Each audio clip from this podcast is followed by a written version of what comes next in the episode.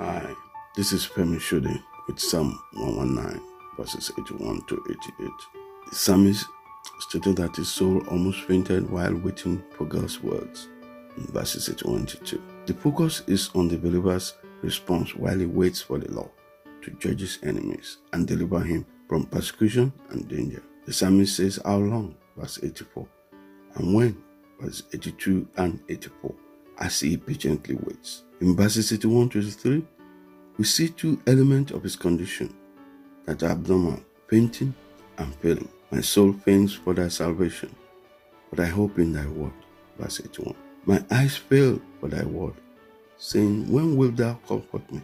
The problem with many of us is when we run into that dry spell in our life, we give up. In verses 84 to 87, desperate circumstances come up when there is delay, when God does not seem to answer prayer.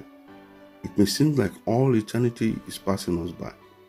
We must wait patiently. We must persevere. Some who plotted against the psalmist knew the law, but abused and misused it. But he asked for defense. Verse 86 All thy commandments are faithful. They persecute me wrongfully. Help thou me. The writer concludes that if God does not help, no one will. But with determination, he refused to forsake the precepts of God. Do not quit. Again, be patient. As in verse 88, come revival, quicken me after thy loving kindness. And finally, restoration. So shall I keep the testimony of thy mouth. In verse 88b. When he is at his lowest time, he still desires to be used of God.